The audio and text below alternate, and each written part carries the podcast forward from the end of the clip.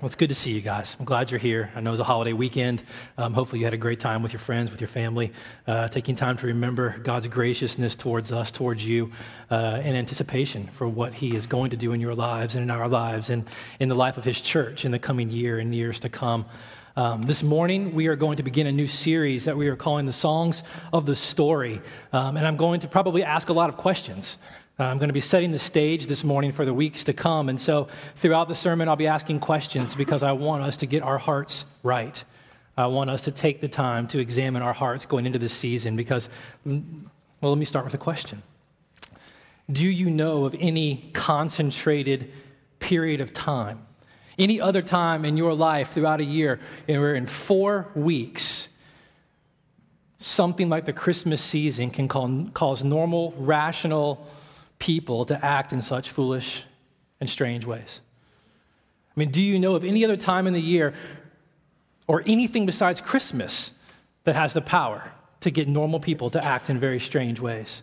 I mean, for example, who, who throughout the year outside of Christmas goes outside of their house to cut down a tree that lives outside and bring that tree inside where you take up space in your home and then decorate it with lights and things. What other time in the year do normal, rational people go outside and cut down trees to live outside and bring them inside and decorate them? What other time of the year besides Christmas do normal, child worshiping people like Americans willingly take their child to sit in the lap of some strange older man asking him for presents while he gives them candy? I don't know if you ever thought about that. I mean, what other time of the year besides Christmas, has the power to take rational, normal people and get them to act in such strange and odd ways. You know, over $3.8 billion will be spent this year in America in the middle of a recession on Christmas decorations, on holiday decorations. It's unbelievable. Inflatable Santa Clauses on Harley Davidsons out on the lawn, penguins, igloos. And that's just my block. Um, you know, let me, let me say this. I love Christmas.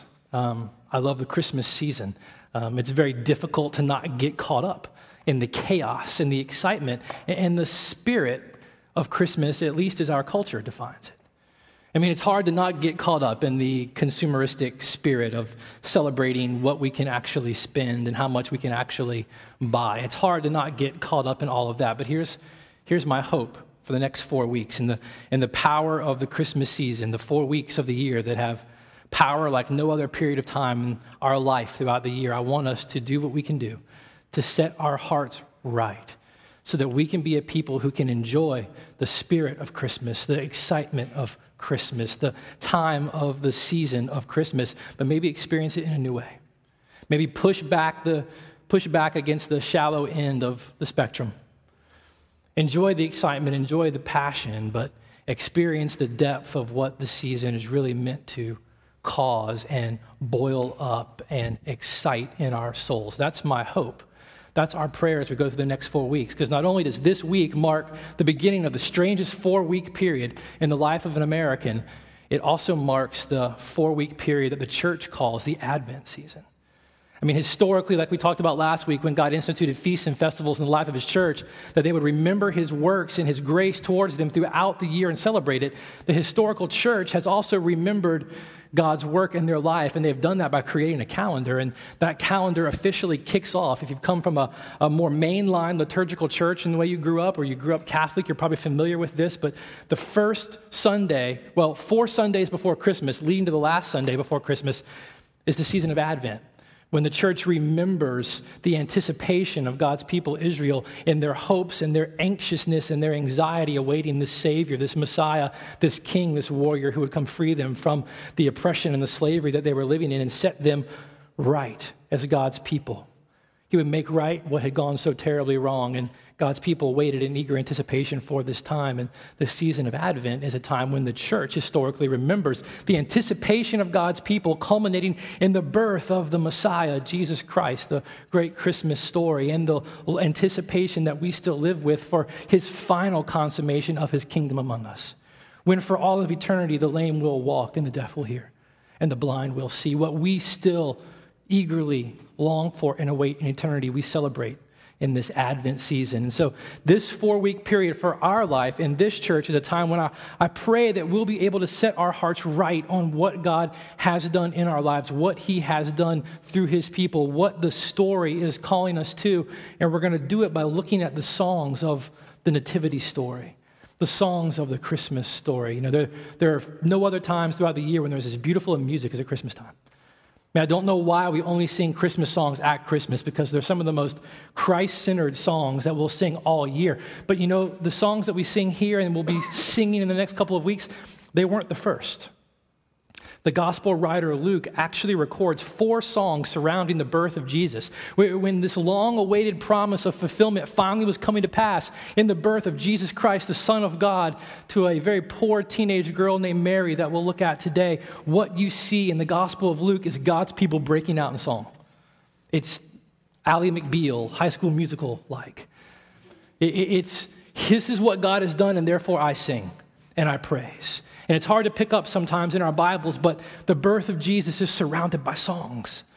People celebrate and praise towards what God has done and what God will do. There's four major songs one sung by Mary, then one sung by Zechariah, then another song sung by the angels in the presence of the shepherds, and then another song by the prophet Simeon in the temple when Jesus' parents, Mary and Joseph, took him to be dedicated towards God. He breaks out in song at the sight of finally seeing his long awaited Savior. And so, the next four weeks, we are going to actually look at these songs of the season. And my hope is that as we do this, we will begin to see what God is drawing our hearts and our attentions to through these songs. How can the character of these people's hearts and the context of the praise that they sing change the way that we understand the Christmas season? These are their Christmas songs, these are their songs of the birth of the Savior. How can their songs transform the way that we experience this season? That's what I want us to look at over the next four weeks.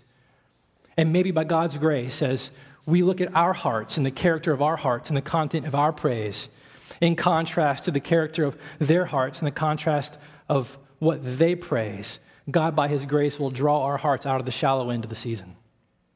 And we won't get stuck in the chaos, in the mire but will experience, maybe for the first time or maybe again in a long time, the real spirit of what God is doing and what we are so eagerly awaiting in the end and what He so graciously did for us thousands of years ago in sending His Son. Um, so this morning, we are going to start and we're going to look at the first song, the Song of Mary, or, or historically called the Magnificat. But before we can actually unpack the Song of Mary, to set the stage for Mary's song and to set the stage for the weeks to come, you have to actually understand the story that Mary's song is a part of. And to understand the story of the Nativity that Mary's song is a part of, you have to understand the story that the Nativity is a part of.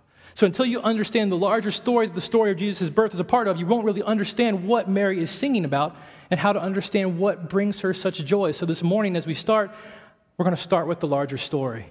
And we're going to find ourselves boiling down to the story of the Nativity. And we're going to look and see Mary's praise, Mary's song of joy in response to what God has done in her life and is about to do through her child. So let me pray for us because we do not have much time um, and we have lots to do. Um, Father, thank you for this opportunity. Um, it is a joy, it is an honor, and it's a privilege to open up your word and to surrender my soul to your word. May we all surrender our hearts and our wills to your word. And by your grace, will you change the character of our heart? Will you change and shape the content of our praise? May we experience the deep and profound springs of living joy that exist in the Christmas season and escape the shallow end of the pool. Lord, it's by your grace and your mercy that this can happen. And we ask this for your name's sake, that you would be made much of in our life this Christmas season. Amen. So here's the story. We'll get started this way. In the beginning, we're going to go back that far because you got to go back that far to understand what Mary's about to talk about. The triune God of the universe created everything that is. And he created everything that ever will come into being. And you know what he said? He said, It's all good. Everything that is, everything that he created, he looked at and he said, It's all good. And everything that he created and that he proclaimed was good was meant to roll back, to reflect, to magnify glory and praise to God. Its goodness was never meant to terminate on itself.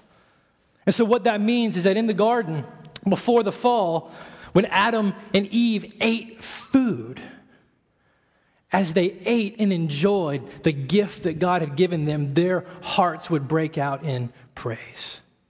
They would say, What a creative and merciful God. How great are you, Lord, for giving us this to experience.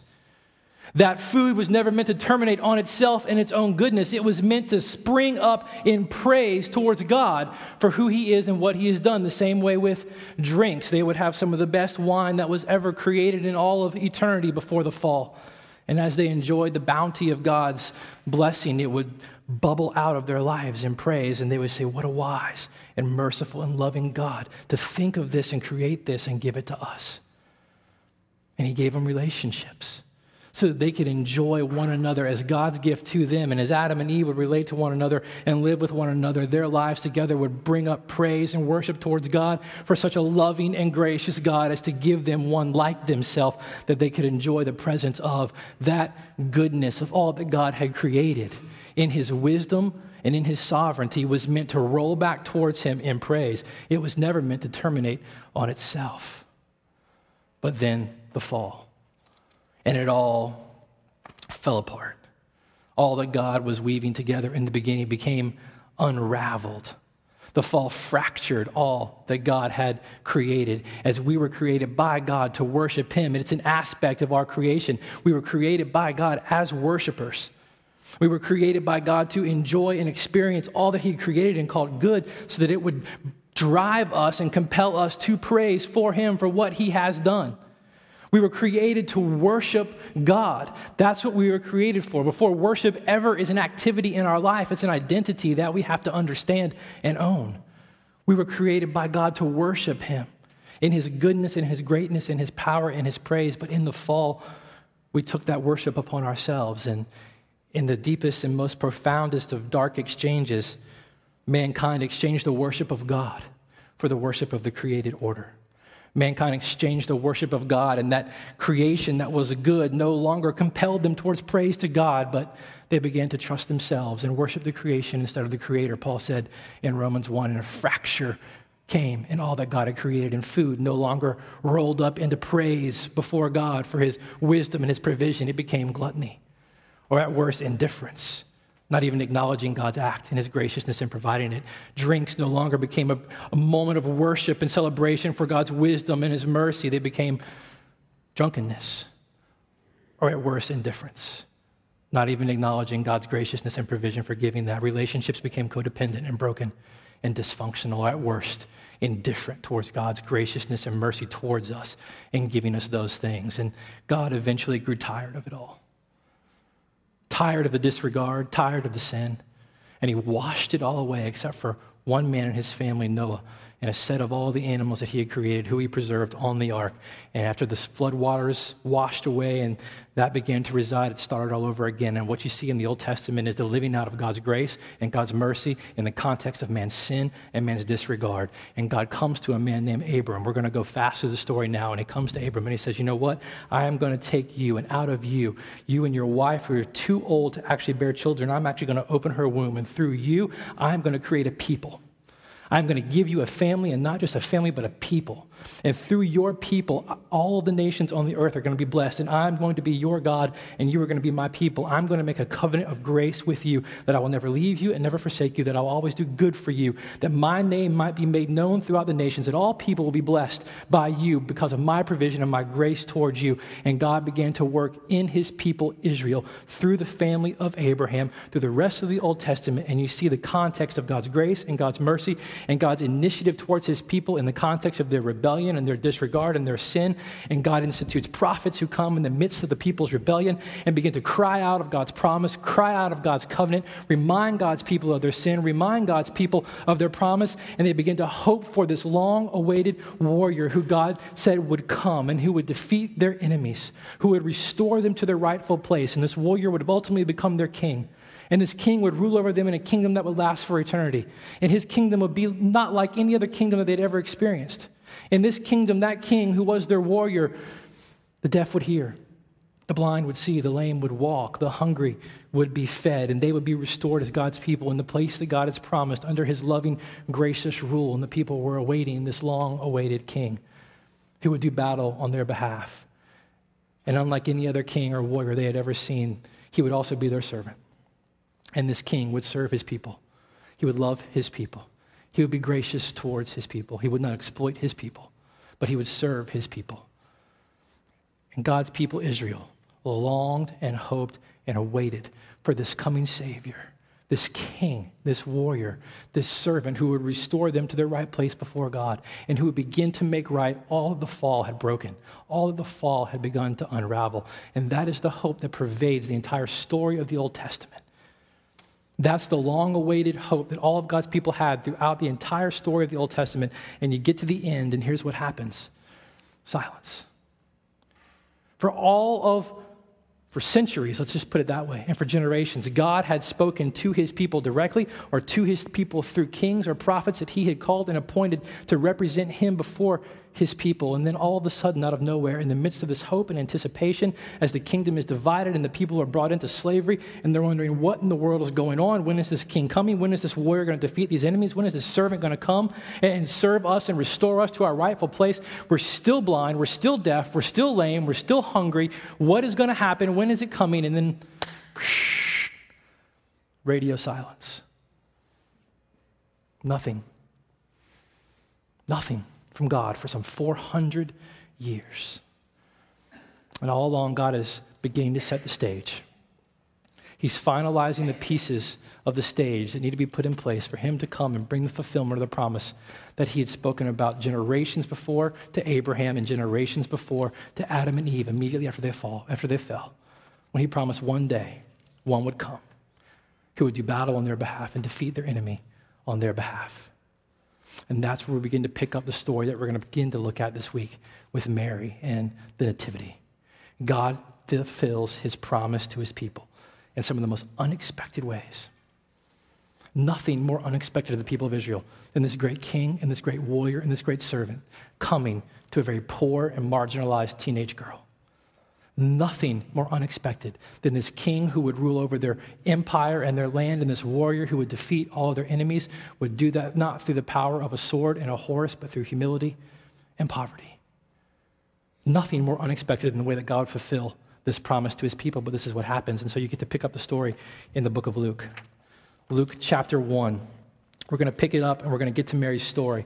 I promise you'll see. Luke chapter 1 verse 26. It's actually it's not going to come up on the screen. I'm going to read it to you.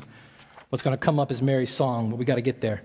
Luke chapter 1, verse 26, it says, In the sixth month, the angel Gabriel was sent from God to a city of Galilee named Nazareth to a virgin betrothed to a man whose name was Joseph of the house of David.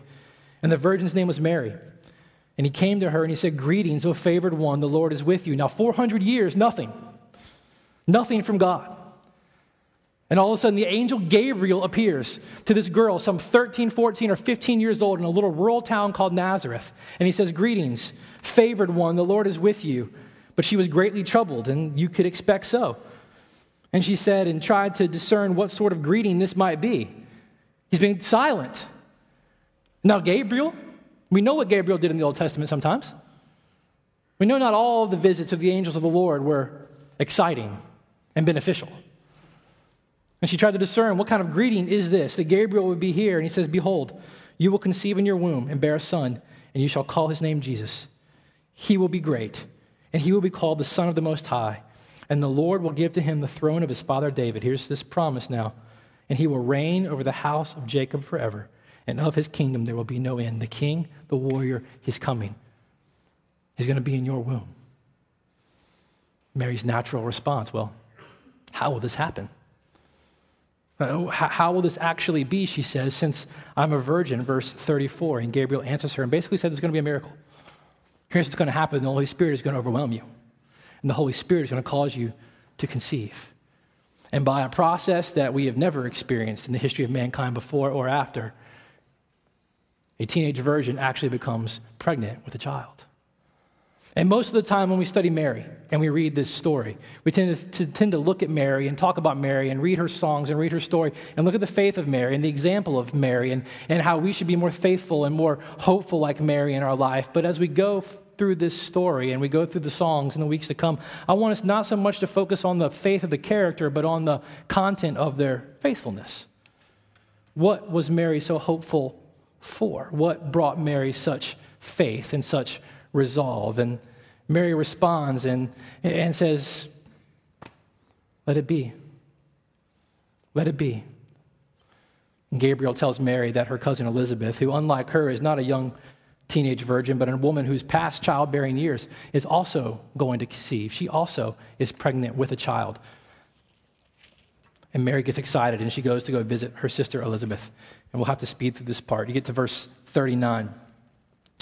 In those days, Mary arose, and she went with haste into the hill country to a town called Judah, and she entered the house of Zechariah, and she greeted Elizabeth, her cousin. Now, just read the story.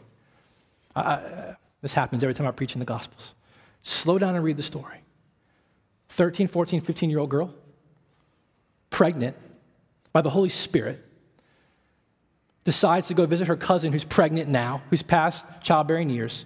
A 13, 14, 15 year old girl just doesn't get on a donkey and travel to the hill country to this other town because it's an unsafe trip. It's a dangerous trip. But this is what Mary does out of joy, excitement, fear. We don't know. But she gets on a donkey, she packs her stuff without Joseph, without any kind of people to protect her, to go with her. She goes to see Elizabeth. And when Elizabeth heard the greeting of Mary, the baby leaped in her womb, and Elizabeth was filled with the Holy Spirit. And she exclaimed with a loud cry, Blessed are you among women, and blessed is the fruit of your womb. And why is this granted to me that the mother of my Lord should come to me? How would Elizabeth even know she was pregnant? Anything about that? No internet, no email, no text messaging. Holy Spirit. For behold, when the sound of your greeting came to my ears, the baby in my womb leaped for joy. And blessed is she who believed that there would be a fulfillment of what was spoken to her from the Lord. Now, here's the thing what we're going to look at this morning, quickly, is Mary's response to Elizabeth's response to her pregnancy. And the first thing I want you to see is how unexpected her response is. I mean, I want you to really read this story and I want you to think about Mary. Mary comes in the midst of this predicament, pregnant now by the Holy Spirit, betrothed to Joseph. They weren't fully married yet.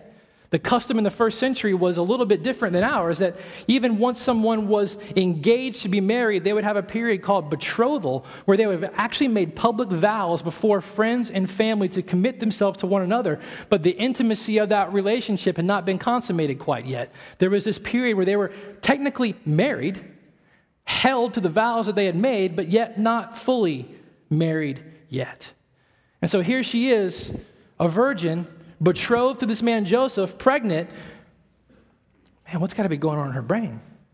Jo- Mary, Elizabeth says, Blessed are you. And you've got to think, what's Mary's natural response? Blessed. Blessed. Have you thought about what it would be like for me back there? I mean, have you thought about what it's going to be like for me when I go home? And what's my family going to think? How's my family going to actually respond? Uh, okay, mom, dad, Gabriel actually showed up to me. And he said, The Holy Spirit is going to overwhelm me and I'm going to be pregnant. That's what happened, really, I promise. You see, when she goes back home, it's going to have been three or four months. Bellies grow. She can't really hide what's happening in her body. And she's going to explain it to her family the way that God had told her through Gabriel that she was going to be overwhelmed by the Holy Spirit and her family was going to have to look at her and just shake their heads. Blessed? What about Joseph? I mean, what's he going to do? Blessed, Elizabeth? How am I going to explain this to Joseph? How in the world is Joseph going to actually believe that the Holy Spirit has overwhelmed me and caused me to be pregnant? Did you skip temple growing up, Elizabeth? Do you not know that I can go home and Joseph can look at me and he can call me an adulterer? And he would have all cause to do so because my story just, who's going to believe that? And as an adulterer who's betrothed to him, Joseph has all the right among the law to drag me out into the middle of the city center with all the men of the town to strip me naked, to spit on me, and to stone me to death. As an example to everyone else in town. You, blessed, Elizabeth? Really? Wouldn't that be Mary's, or at least your, natural response? What about my reputation? What are people going to think? So he doesn't stone me. So he goes along and marries me. I'm always going to be that woman who cheated on him, and my son is always going to be the son of a adulterer. What about my reputation? Well, forget about all that. What about the general pressure that she must be feeling? 13, 14, 15 years old, pregnant. If that isn't enough pressure, she's pregnant with the Son of God. Have you thought about that?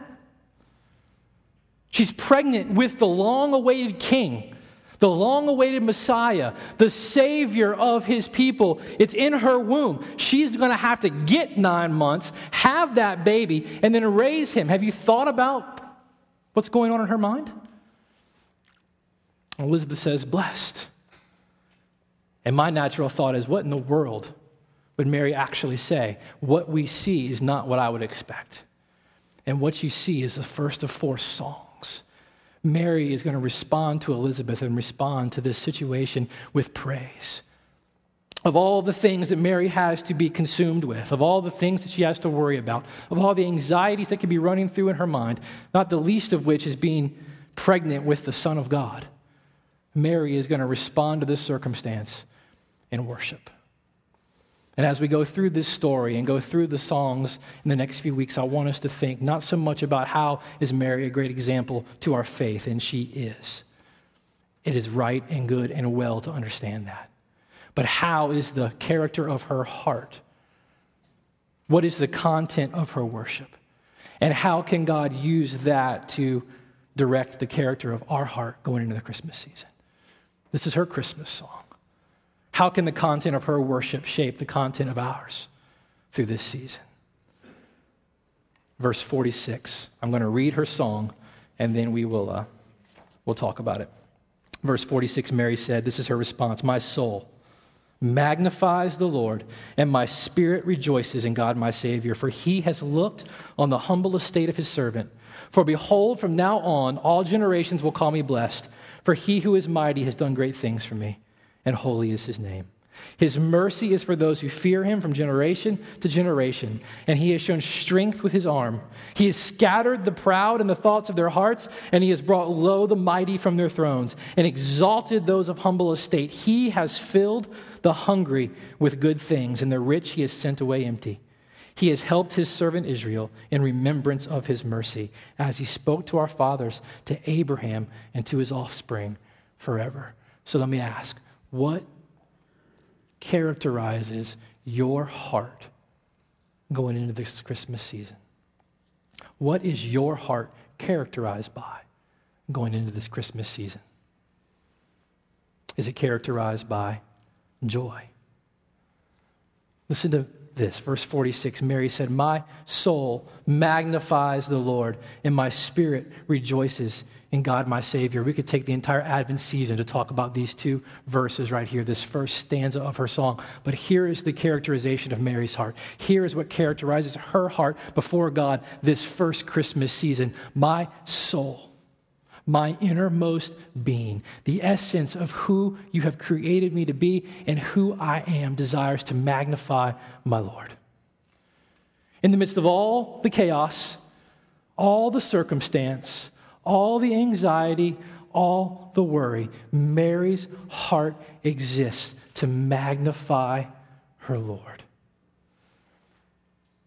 I wish we had the time to look at the words that Mary chose to use by the Holy Spirit's inspiration. Her soul desires to magnify the Lord. When we think of magnify, we think of a magnifying glass that we carry over things that are too little for us to see, and it makes them bigger so that we understand what they are. But in the Bible, when the Bible talks about our souls or our hearts or the praise of our mouth, magnifying God, magnifying the glory of the Lord, it's not talking about magnification the way we do with a magnifying glass or a microscope. It's talking about magnification the way that we magnify things with something like a telescope. When you walk out in the night sky and all that you see up there is twinkling and bright and relatively insignificant because of its size, and you tend to disregard the, the grandeur and the beauty and the majesty of the sky uh, until you get a telescope, especially a really high powered telescope and you begin to look up into the sky, and those things that had seemed so insignificant, those things that had seemed like twinkling little Christmas lights up in the sky, are become for the first time in your eyes seen for what they really are these enormous, flaming balls of fire that are larger than the earth itself and brighter than the human eye can actually stand before all of a sudden your perspective changes. The stars never change, but the way you see them changes. This is what the Bible is talking about whenever it talks about magnifying God. It's not talking about making God bigger than he actually is because he's so small and insignificant. It's talking about taking the grandeur and the majesty of God for who he is and magnifying it in such a way that we see it for what it really is for the first time. Mary's soul is characterized this first Christmas season, first and foremost, by a desire to make God as large as He is, to see Him for all that He is. And John Owen, one of my, my favorite writers, said we must not allow ourselves to be satisfied with vague ideas of God, which present nothing of His glory to our minds. Mary doesn't just say, I magnify God, but my soul exists. My soul is characterized by a desire to magnify my Lord the one who is greater than all things, the one who is above all circumstances, the one who is bigger than all problems, the one who is bigger than all sorrows and all successes. My soul exists to magnify the Lord. Think of what comfort that would bring Mary.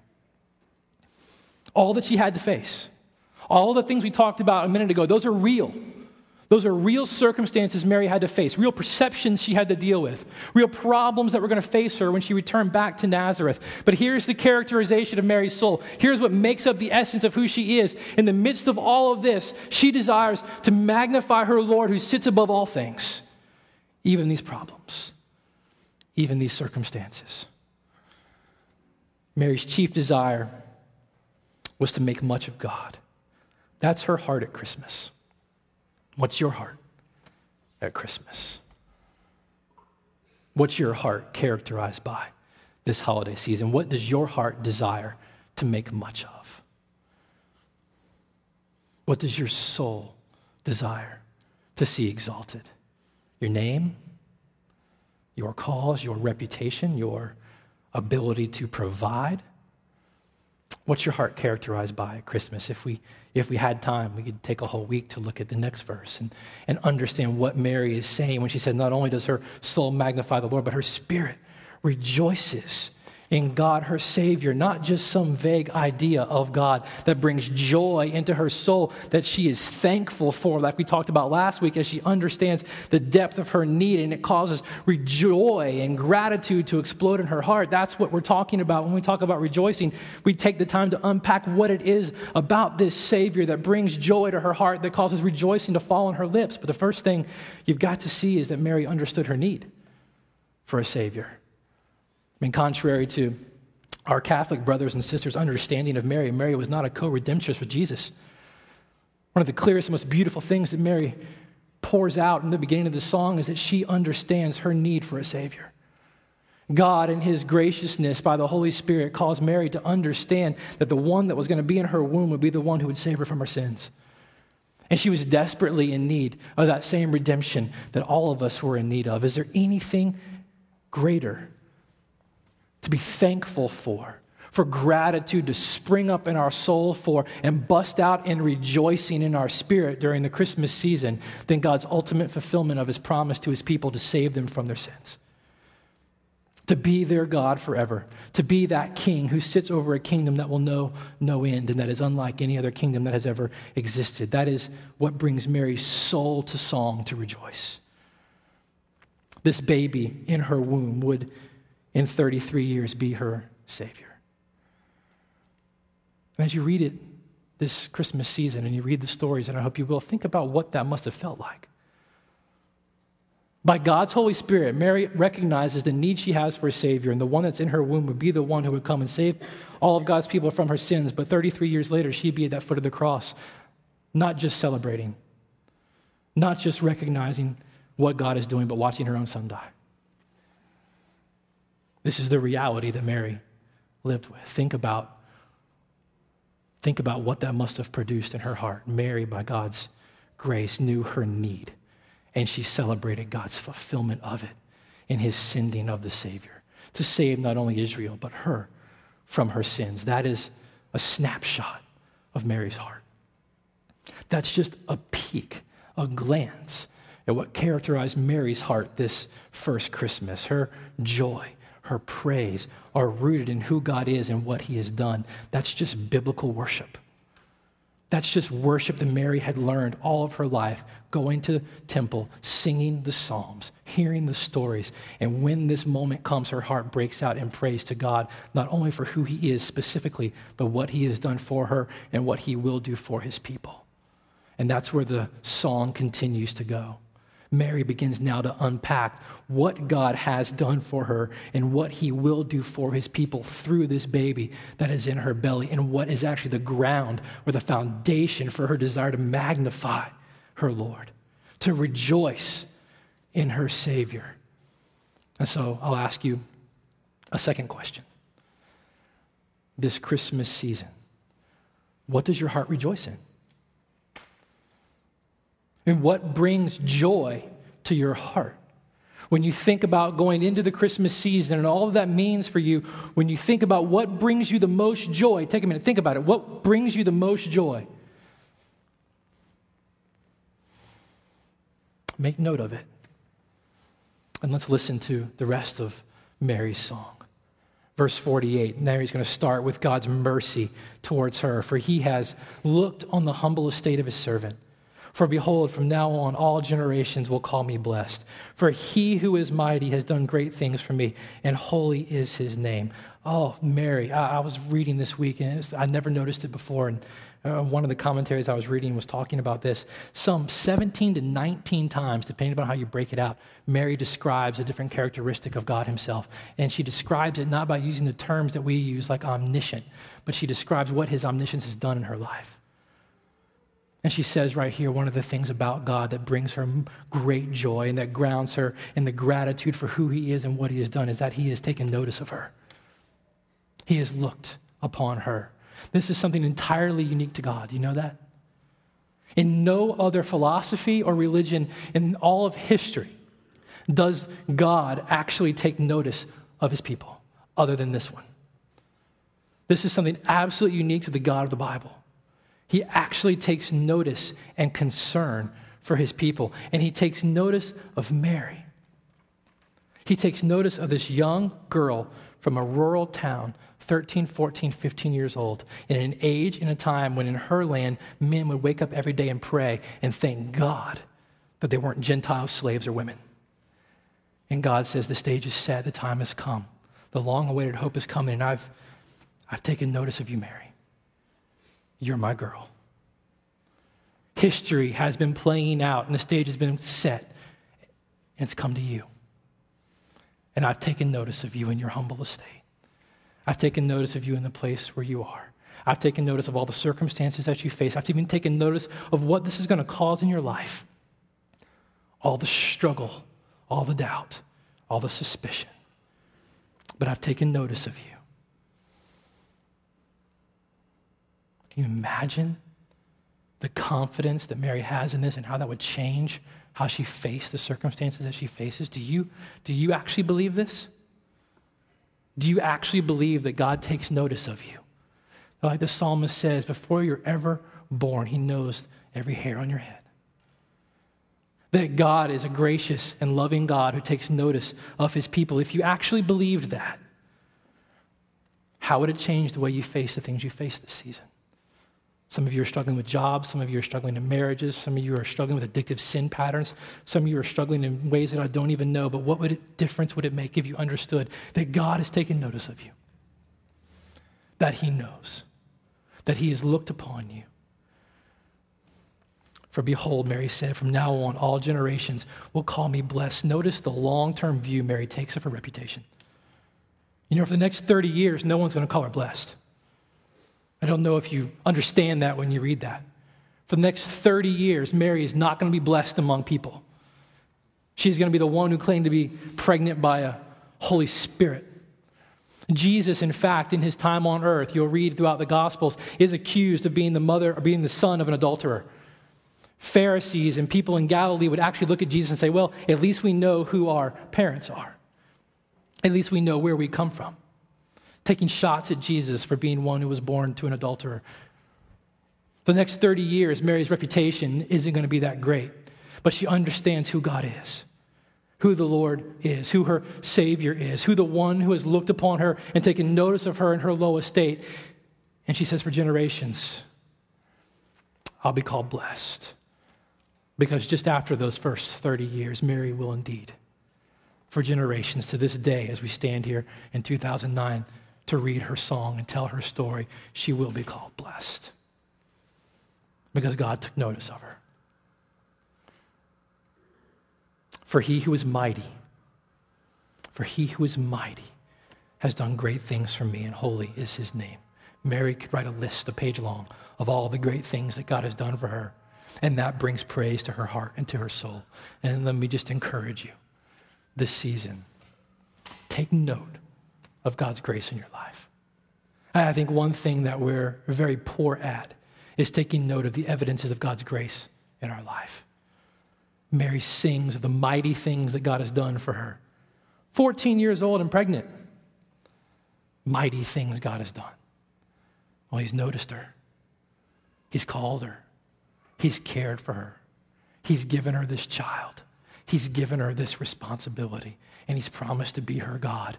And she's giving birth to the one that will save her from her sins. Mary had a good perspective on who God is and what He is doing in her life in the midst of what on the surface looked like a very difficult circumstance. And for some of us, on the surface, there are very difficult circumstances this season. But are we good students of God's grace in our life? I want us to be a people who are good students of God's grace in our lives and, and in the lives of other people around us. Because what we're going to see in Mary's song in just a couple of minutes, and we'll go quickly because it's my favorite part, Mary's praise turns not just to who God is specifically and what he has done for her, but it turns prophetically outward to what God is doing through this child for his people. Mary is a good student of the, God, the grace of God in the lives of other people. And I wonder if we became better students of God's grace in our lives, would we become better students of God's grace in the lives of others? And when we struggle to be envious of what God is doing in other people's lives, instead, would we become people who can sing and celebrate and worship God's grace in the lives of our friends and family. That's, that's who I want us to be. This was the fruit of the Christmas season on Mary's lips. This was the song of her understanding of who God was to her. Is this yours? What's the fruit of your praise during the Christmas season? What is it you celebrate? What is it you rejoice in? What is it that brings you joy when you talk about the Christmas season? What is it you brag about? What is it you want everybody to know about? Mary, in the most unlikely turn, is now going to paint one of the greatest pictures of the gospel.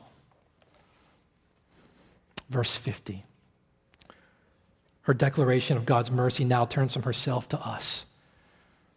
And some of the most difficult, but some of the most gracious words in this entire song.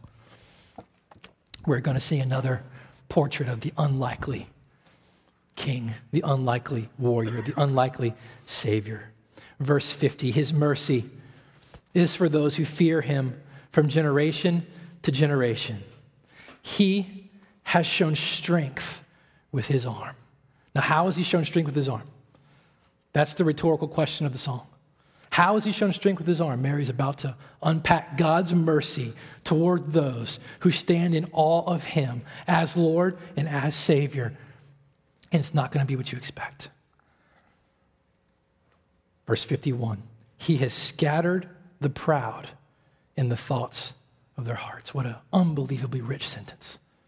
He has scattered the proud in the thoughts of their hearts. Get this if you get nothing else. In every circumstance in life, in every situation that you face, the greatest enemy that we face in that moment is our pride. It is our pride. Psalm 16, verse 5 says, Listen to this everyone who is arrogant in heart is an abomination to the Lord, and be assured he will not go unpunished.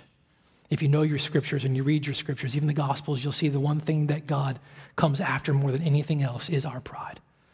It is the arrogance of our hearts, the, the pride or the, or the self sufficient ones, the proud ones, the ones who feel like they've got it all put together by the strength of their own hands and the wisdom of their own mind, and they've bought into their own press. They've bought into their own praise, and they actually believe that what they have has come from themselves. The proud are the ones who are being scattered. The proud are the ones who refuse to acknowledge their dependence upon God, their weakness before God, their sinfulness before His holiness. They're the ones that say, I've got it covered. I can fix this. I can do this. I can solve this. I can heal this. And all along they're saying, I'm God. That marriage, I got it. I can fix it. Those kids, I can straighten it out. I can fix that. That problem, I can resolve that. That desire, that need, I can fulfill that. I've got it. I've got it. The proud are those who refuse to acknowledge in their hearts their dependence upon God and their insufficient nature in light of His grandeur and His majesty. And what Mary sings here is that God, in the birth of this baby, in the fulfillment of this promise, is scattering the proud in the imaginations of their hearts. They've bought into their press. They actually believe the things about themselves that their heart has deceived them into believing. And the beauty, what a rich sentence. This word scattered is a word used in the Bible and throughout literature, talking about a troop of, of soldiers whose leader has been killed on the battlefield. And they begin to scatter like chicken with their heads cut off, not knowing where to go and what to do because their leader is gone. It's used of sheep in a pasture when their shepherd is killed by a beast or has gotten lost or injured. They're, they're sheep. They're helpless. No one to lead them, no one to care for them, no one to protect them, no one to take them where they need to go to be provided for, to be safe. And God is saying, This is what is happening to those who have bought into the press of their own self sufficiency. They're being scattered. They will be seen for what they are. They will be scattered in the presence of this king, scattered in the presence of this warrior, scattered in the presence of this servant to be born to this young girl. Verse 52 says, He has brought down the mighty from their thrones and exalted those of humble estate. So here's the crazy thing about our pride those who tend to be proud, and we all struggle with pride in different measures and in different ways, but those who tend to wrestle with being proud, self sufficient, self dependent, independent, autonomous, arrogant in the imagination of their own hearts tend to have struggles with control. They tend to have struggles with control. They tend to think that they're their own best savior, and they tend to think that they control, control everything around them. And so they sit on the throne of their own life and they try to control everything around them, almost always out of fear. If I can just set all of this around my kids, then they'll be this way. I've got it. This is what I'll do, and this is how they'll be, and this is what I'll get. I can control this thing. If I can just set these kind of restrictions around my spouse, if I can just get him or her to do this and act this way and do this thing, then I'll get them to be like I want them to be. And the crazy thing about those who are determined to sit on the throne of their own life and control the world around them out of a fear of their own insufficiency, they tend to become self fulfilling prophets. And the very thing that they try to build around them not to happen actually begins to happen. As their own pride and their own desire to rule over their own life creates an environment for the very thing they don't want to happen to actually happen. And the crazy thing is, they end up going, Look, I told you so. I told you this is what would happen. But they end up being so arrogant, they can't even see their own fault in it. And Mary is singing the song of the Savior who will come. And he won't cozy up to the proud, he won't pander to the mighty. But those who are determined to live in the self sufficiency of their own heart and to sit on the throne of their own life, they will be scattered and they will be brought down. In verse 53, he has filled the hungry with good things, and the rich he has sent away empty. Notice this Mary doesn't say the rich he sends away poor. Mary doesn't say the rich are sent away from the Savior poor, but they're sent away empty. Those who Mary is singing about are those who have become satisfied in their own wealth, in their own richness, in their own life. And don't be deceived looking around saying you're not in that category because globally we are some of the wealthiest people that will ever exist. You are in the top 5% of the world's wealthiest, no matter where you are when you sit here right now. And what Mary is singing about are those who have become satisfied in what they have. They've got all the love they need in their family, they've got all the love they need in their spouse, they've got all the money they need in the bank, they've got all the security they need in their job. They're satisfied in themselves and they have quit pursuing God. They have quit seeking satisfaction in Christ. And Mary sings the song that the Savior is going to send those who are satisfied in themselves away empty. Because in the end, I promise you, I promise you, at some point, if it's not now or a year from now or 10 years from now or 20 years from now, it will betray you. Toys will betray you, jobs will betray you, bank accounts will betray you. It can never fulfill the longings of the heart and never experience the depth of mercy and relationship and satisfaction that God has designed for you. And Mary sings this song of the arrogant the autonomous, and the affluent that this Savior scatters and brings low. But on the other hand, the warrior king who comes to serve his people takes what is expected and he flips it upside down. Instead of pandering and cozying up, he brings what is exalted in society and in our hearts down low, and he exalts instead the hungry, the humble, and the weak. The song that Mary is singing is the song of the gospel that puts an end to the middle class spirit that chokes out the life in our heart and it chokes out the, the life and depth in our soul. See, it's the humble, Mary says, the ones who understand their sinfulness while, while understanding the holiness of God at the same time. It's, it's the humble, those who, who know that, that before God, in His presence, they have nothing to brag about. It's those who have quit bragging in what they have done and how they have accomplished something. It's those who have quit thinking that all that they have has come from the work of their own hands and not the grace of God. It's the humble. In Jesus' kingdom, in the new kingdom being brought in through this baby, the humble are the ones who acknowledge that they're needy, that even their good deeds are filthy rags before God, knowing that in their heart, because of their sin, even the good things that they do, they do out of a way to get leverage before God for Him to accept them or leverage with other people. The humble are those who take precedent in this new kingdom.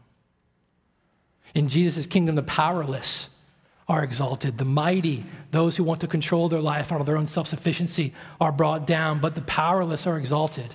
Not those who live under the delusion that if you just try harder or, or, turn over another leaf or, or do this differently or set in this thing in place, or if you just pull yourself up by your bootstraps, the mighty who are bent on controlling their own life are brought down. But it's those who recognize and acknowledge before God that they're powerless.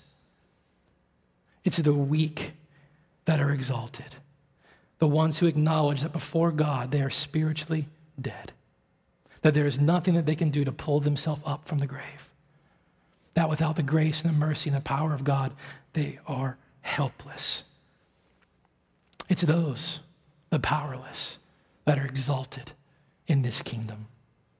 And in Jesus' kingdom, in the kingdom of this new warrior and servant, it's the hungry that are satisfied.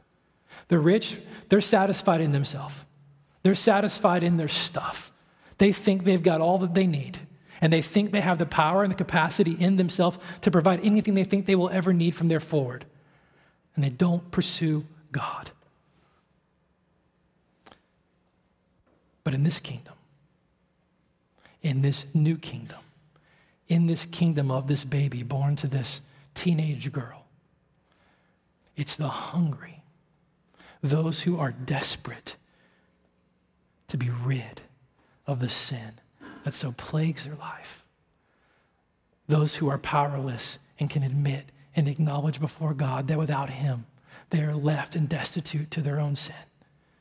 It's the humble and the hungry who go away satisfied. It's those who come to God and are desperate to be rid of the sin that so plagues their life, the addiction that has so destroyed them, the thing that is tearing them down. It's those that come to Him and say, Without you, I can do nothing about this. It's those in this kingdom that find themselves satisfied. But that's a, a humble stance to say that you're hungry to admit that you have need, to admit that you're dependent upon God for something outside of yourself, to say for the fulfillment and the joy and the freedom that I so desperately want, there's nothing that I can do to actually bring it. Oh God, help me. That's a humble place to be, and that's generally not our game. Hunger is generally not our thing. Our game is I got it. I can fix it. I can do it and we keep stuffing our souls and cramming bread that can never satisfy into our hearts. And Mary sings the song of the Savior who sends those who are satisfied of themselves and their own sufficiency away hungry. But he satisfies those who can acknowledge their need before him. You see, the ethos of self sufficiency, that middle class spirit that chokes out the life in our heart, deceives us into thinking that by our own power and by our own wisdom. There's no place we can't live, no club we can't join, no toy that we can't have. And all along, God laughs. He laughs. Our arrogance and our autonomy and our affluence keep us from admitting our poverty, our hunger, our weakness, and ultimately our need for God. And yet, here's the beauty of this song. Here's the beauty of this kingdom that has long been awaited by God's people, but comes in the most unexpected ways. Our only hope, this warrior, this king, this servant, is to trust the king who became poor. That's the beauty of Mary's song. This teenage girl from a rural town gave birth to the king of kings in a feed bin in a cattle shed. He grew up so poor that when his parents dedicated him at the temple, they offered the smallest and the cheapest offering that the law allowed for. He was raised in a poor family in a poor town. He lived a poor life. And as a man on his way to offer his life as a sacrifice for all of God's people, to be the warrior, to defeat the enemies, to inaugurate the kingdom that would last forever, he rode into town on a borrowed donkey, ate his last meal with his best friends in a borrowed room, died on the cross for our sins, and was buried in a borrowed grave. But only because of this king who condescended to our place and for our sins became poor, and in his poverty and weakness became our warrior, who defeated our enemies of Satan, sin, and death on the cross. Only because of this poor man do you have hope this Christmas season. That's the beauty of Mary's song. The kingdom is not like any kingdom that we could have ever imagined. The king is unlike any king that we could have ever hoped for. It wasn't his might and it wasn't his power that defeated our enemies, it was his humility. And it was his dependence. And it's in his kingdom that it's our weakness and our humility and our hunger are finally satisfied. Our only hope this Christmas season is a baby born to a teenage girl in a feed bin who grew up to be crucified on a Roman cross.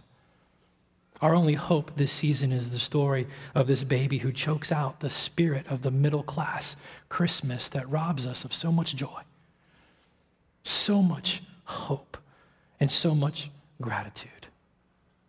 And so this morning, I, I, this morning and the rest of this Christmas season, here's what I want you to consider. I want you to consider what characterizes your heart this Christmas. Is it joy?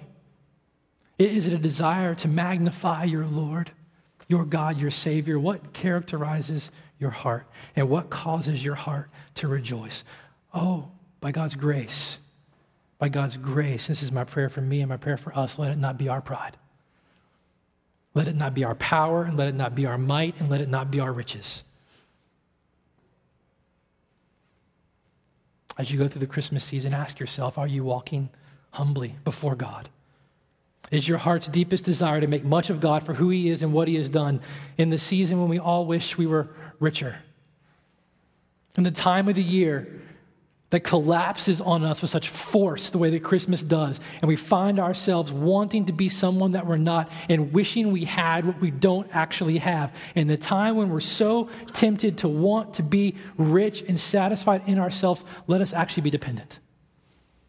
Let us actually use this time to express our dependence upon God. Does that sound fair?